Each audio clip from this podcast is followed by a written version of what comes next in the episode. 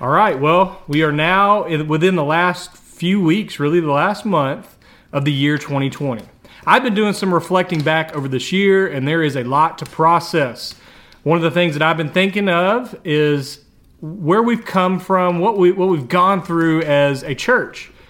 We started this year 2020 with a theme for the year.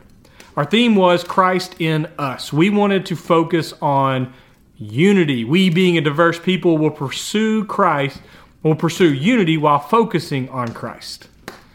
We had two key passages coming into this year that we wanted to really focus on, maybe memorize some of it. I would preach through, and these would kind of guide the way for us as we pursue unity. Can you remember what the key passages are? I'll give you a second. The first one is, comes from John chapter 17. John 17 is a prayer that Jesus offers right before he is crucified. It's unique to the Gospel of John. You won't find it in Matthew, Mark, or Luke. It's kind of a lengthy prayer. It's known as the high priestly prayer. And I want to read through it again, discipline ourselves to hear the text, listen to it, read it, however you want to do this. I'm not going to read it. Briggs Burt is going to read it for us, and I appreciate Briggs doing this. So follow along, close your eyes and listen, or grab a text and follow along, but listen to what Jesus prays for and then kind of think about this theme of unity, and I'll pass it on to Briggs. Morning, Pine Tree. I'll be reading the high priestly prayer this morning. It's John chapter 17, verses 1 through 26. When Jesus had spoken these words, he lifted up his eyes to heaven and said, Father, the hour has come. Glorify the Son, so that the Son may glorify you, since you have given him authority over all flesh to give eternal life to whom you have given him. And this is eternal life, that they know you, the only true God, and Jesus Christ, whom you have sent. I glorified you on earth, having accomplished the work that you gave me to do. And now, Father, glorify me in your own presence with the glory that I had with you before the world existed. I have manifested your name to the people whom you gave me out of the world. Yours they were, and you gave them to me, and they have kept your word. Now they know that everything that you have given me is from you. For I have given them the words that you gave me, and they have received them and have come to know in truth that I came from you, and they have believed that you sent me. I am praying for them. I am not praying for the world, but for those whom you have given me, for they are yours. All mine are yours, and yours are mine, and I am glorified in them. And I am no longer in the world, but they are in the world. And I am coming to you. Holy Father, keep them in your name, which you have given me, that they may be one, even as we are one. While I was with them, I kept them in your name, which you have given me I have guarded them, and not one of them has been lost, except the son of destruction, that the scripture may be fulfilled. But now I am coming to you, and these things I speak in the world, that they may have my joy fulfilled in themselves. I have given them your word, and the world has hated them, because they are not of the world, just as I am not of the world. I do not ask that you take them out of the world, but that you keep them from the evil one. They are not of the world, just as I am not of the world. Sanctify them in truth. Your word is truth.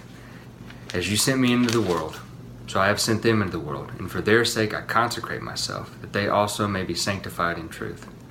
I do not ask for these only, but also for those who will believe in me through their word, that they may all be one, just as you, Father, are in me, and I in you, that they also may be in us, that the world may believe that you have sent me. The glory that you have given me I have given to them, that they may be one, even as we are one, I and them, and you and me that they may become perfectly one, so that the world may know that you sent me and loved them even as you loved me. Father, I desire that they also, whom you have given me, may be with me where I am, to see my glory that you have given me, because you loved me before the foundation of the world. O righteous Father, even though the world does not know you, I know you, and these know that you have sent me.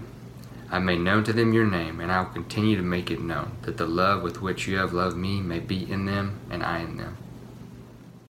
All right, thank you, Briggs, for reading John chapter 17 for us.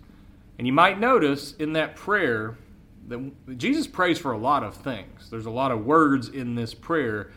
In verse 11, and then again in verse 20 through 23, Jesus prays for his followers to be one, to be brought to, to unity. I'm going to try to speak into that, but before I I really get more into this prayer, let me tell you about some of my own journey. About 20 years ago, when I was in high school, I think it was 1999 or maybe it was the year 2000, we sat at a big lunch table with a lot of my friends. And several guys uh, from my that went to church with me that were part of my youth group were at that table. But then there was also several of our friends from school who went to other churches. And we wound up getting into some arguments, some heated debates about which church was the right church. And this went on for weeks. And it seemed to intensify as the arguments went on. And because we were a bunch of guys, a bunch of teenage guys, somehow, some way, we came up with the decision to settle our ecclesiological and our theological differences in a game of tackle football. So we set a date on a Saturday it was a few weeks out when we set the date. We hyped up the game to other students, so we had a small crowd that gathered on the day of the game, and then we started the big game to see which church was the right church. It started off fun, it started off competitive, but as you can imagine, without much adult supervision, without any referees, uh, there were some cheap shots. There were some kind of some violent moments, and then it broke out into fights, and things were just not going well. And I think we had a few adults show up, if I remember correctly, and they shut us down and told us to go home, and the game ended. And we, I don't really remember having a winner, so I guess we never figured out which church was right. I don't know why we thought settling that dispute in a game of tackle football was the solution. But I do remember being uncomfortable with what felt like uh, so much confrontation and anger and all that I was uncomfortable with it because I was like, well, these guys are my friends. I go to school with them. We play football together. We have classes together. We sit at the same lunch table. Why are we fighting so much? And then I realized, kind of an early age as a teenager, that as human beings, we do not do a good job of disagreeing with each other. We don't disagree very well. Usually, if somebody is different, has a different opinion or a different thought, it winds up turning into a pretty strong argument, which leads to division and dissension. Uh, that was 20 years ago, that football game. And now you fast forward to the year 2020. And one of the most unsettling things for me this year has been the amount of disunity, division, dissension, fighting, arguing. And there's three big areas that I've seen this year where people really like to fight and argue about. One is political stuff. So it's an election year. You got Republicans versus Democrats. That's been a big deal. It's kind of calmed down in the last few weeks. We've also had um, some racial issues, racial tension, social unrest that's caused a lot of arguing and division.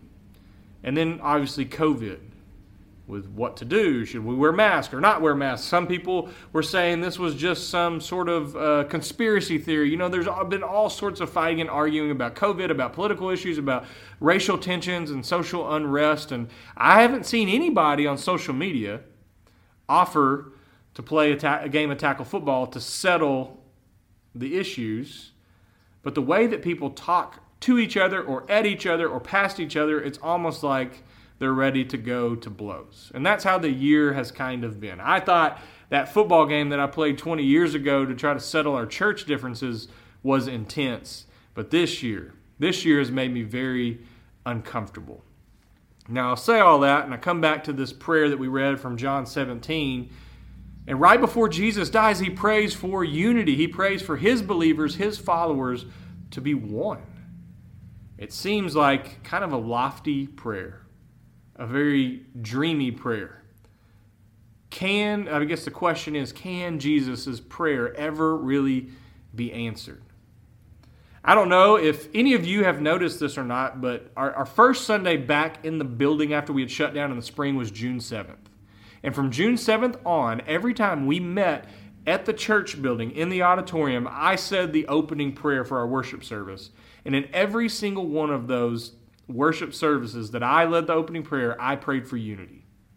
I prayed for us to be one, so maybe we could show the world around us who Jesus is and what unity looks like, and, and maybe be an example for unity. I prayed for unity in our culture, in our country. Every Sunday I prayed for unity, and I will be completely honest with you right now.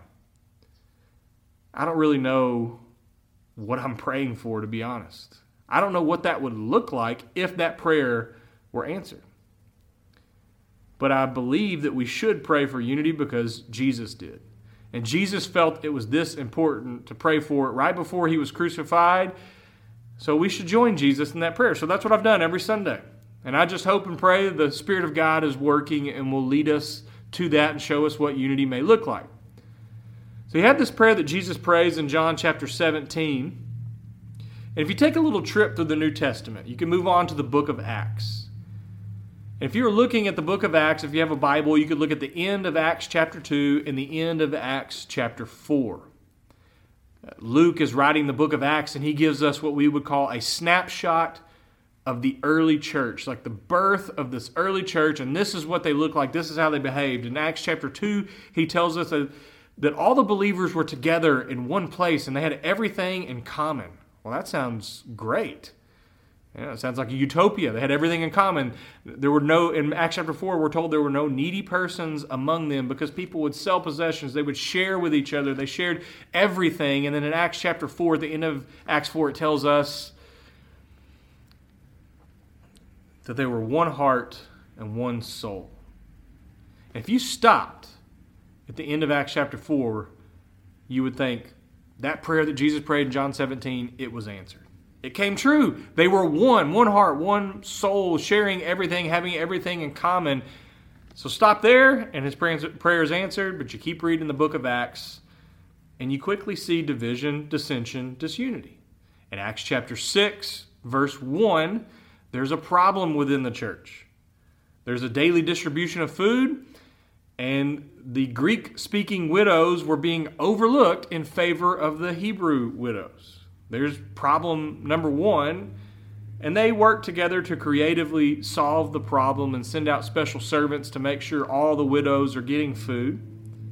But then you keep reading in the book of Acts of this early church. They face persecution, they're scattered. And by the time you get to Acts chapter 15, there's a big council meeting, kind of like a big elders meeting, to decide what to do about this problem, this divide between Jewish Christians and Gentile Christians.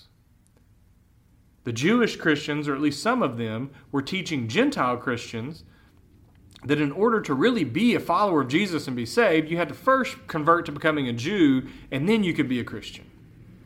So they met with this big council in Acts chapter 15 to decide how to handle the situation. What do we need to ask these Gentile people to do? And so you can just kind of see that in Acts 2 and 4, it seems like Jesus' prayer is answered, but then you keep reading, and we just see a lot of division, a lot of disunity. And the church is constantly, ever since then, been working towards solving some of these, what I called earlier in the year, people problems, and learning to work together and extend grace towards each other and forgiveness and give a little bit here or there. If you kept reading in the New Testament and you read through the Apostle Paul writes a lot of letters. And one of the main themes that Paul deals with in his letters is unity. He may not always use the word unity, but you can tell that what Paul's trying to do is unify people coming from vastly different backgrounds Jews, Gentiles, slaves and free, rich and poor, all types of people coming together, and Paul is desperately urging these churches to be unified. So, our other key passage for the year 2020 comes from one of Paul's letters Ephesians chapter 4, verse 1 through 16. I actually did a whole sermon series on Ephesians 4 back in July. And just like John 17, I want to read it one more time as we wrap up this year. And instead of me reading it, I asked Slade Morris if he would read Ephesians 4 1 through 16.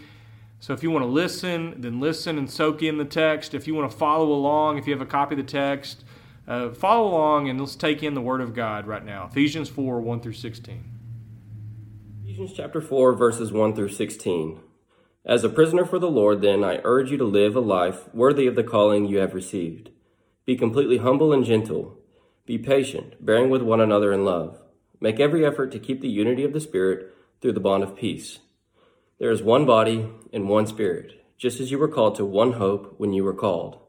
One Lord, one faith, one baptism, one God and Father of all, who is over all and through all and in all.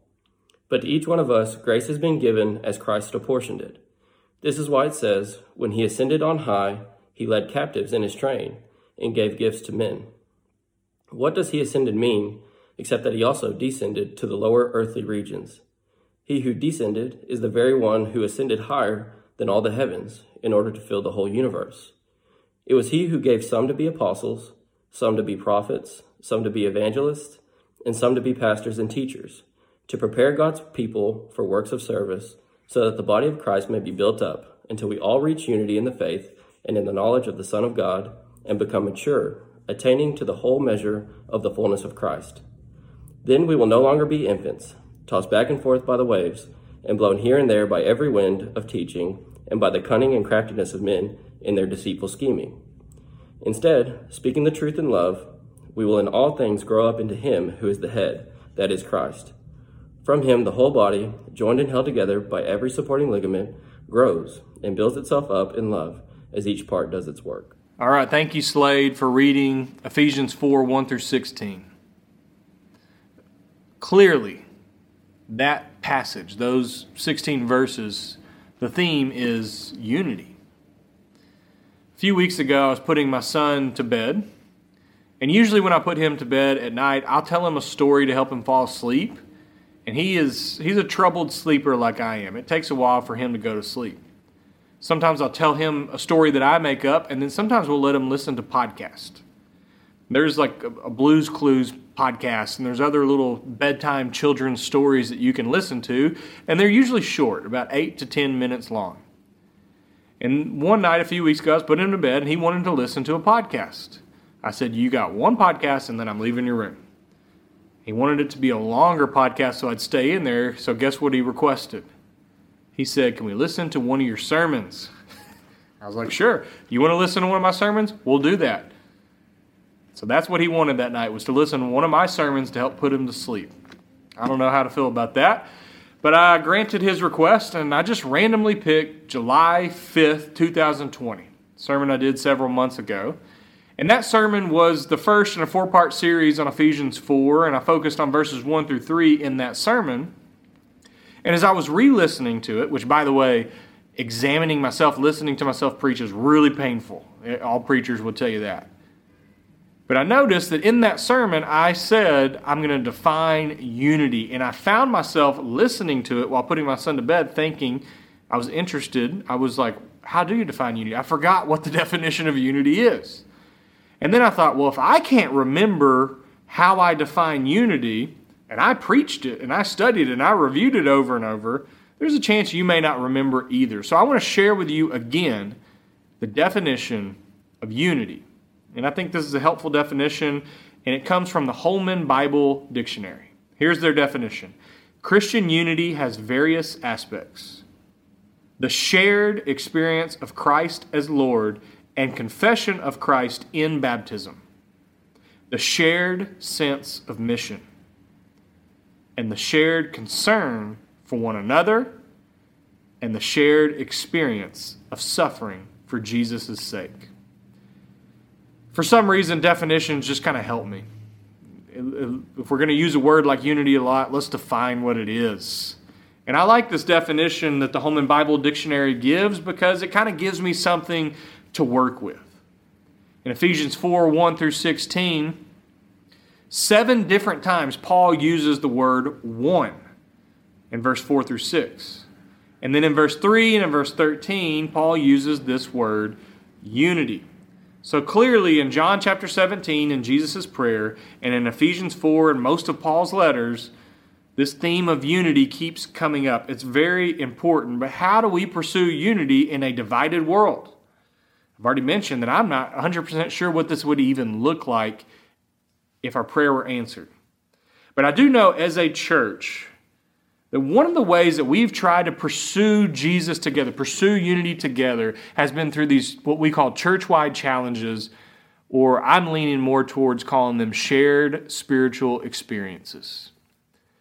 If you come to this church, you can probably expect at least maybe once a month or once a quarter that we're going to challenge you to do something, some sort of spiritual discipline or reading or prayer type discipline or some challenge, You can expect that from us, and then we also expect that from you if you attend our church or even come uh, as a guest or a visitor.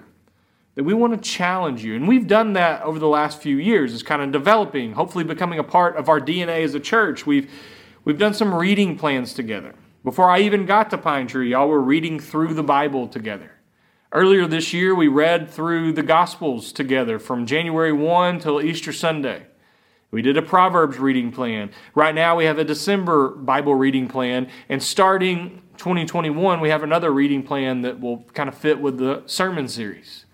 So we, we read the Bible together. We challenge each other to read the same text, which I think can be a beautiful thing because you can talk with your spouse about what you're reading. You can talk with your family, your kids. You can talk with your small group, your Bible class, your friends from church. And then I can preach on it. And we're all kind of soaking in the text together and seeing how God can work on us through that. We've done other challenges. We've done some challenges to last year to do acts of kindness and share it with your small group. We did a challenge a few years ago called What You're Gonna Quit? to quit some bad habit for 10 days and then share your experience with others and how that went. Uh, we've done other challenges along the way. We did 15 minutes of silence, like try sitting in silence for setting a timer and eliminating distractions and seeing how God will work on you through that. We kind of get the point. These are shared spiritual experiences or church wide challenges. And we've done this together as a church to try to pursue Jesus together a, as a unified body. How can we be one? How can we pursue unity when we're all so different from each other? We all have different passions. Some of us have different political views. We have different backgrounds. We have different hobbies. We have different ways of interpreting the Bible and interpreting what's going on in our culture around us. We are all different, but we can still pursue unity together. And one of the ways that we can do that is through these shared spiritual experiences, or what I would call direction. That even though we're different, we're all headed in the same direction, headed towards Christ. Another way that we can pursue unity together as the body of Christ is just by simply praying for unity. Just like Jesus prays for in John chapter 17, we can also pray for that. I have prayed for that every Sunday since June 7th, and I can tell you this that the more I pray for unity, the more I find myself thinking, how can I be a part of the solution? How can I strive for unity within my family, within this church, within this culture? So the more I pray for it, the more it leads me to want to actually take action. So as a church, we can do this. We can share these spiritual experiences and head in the same direction towards Christ. We can pray for it. Those are two practical things that we can do. We may not be perfect in it, but we do know that pursuing unity is incredibly important, especially as you read the New Testament. We have seven commitments as a church, and our third commitment is this we, being diverse, will pursue unity as we focus on Jesus.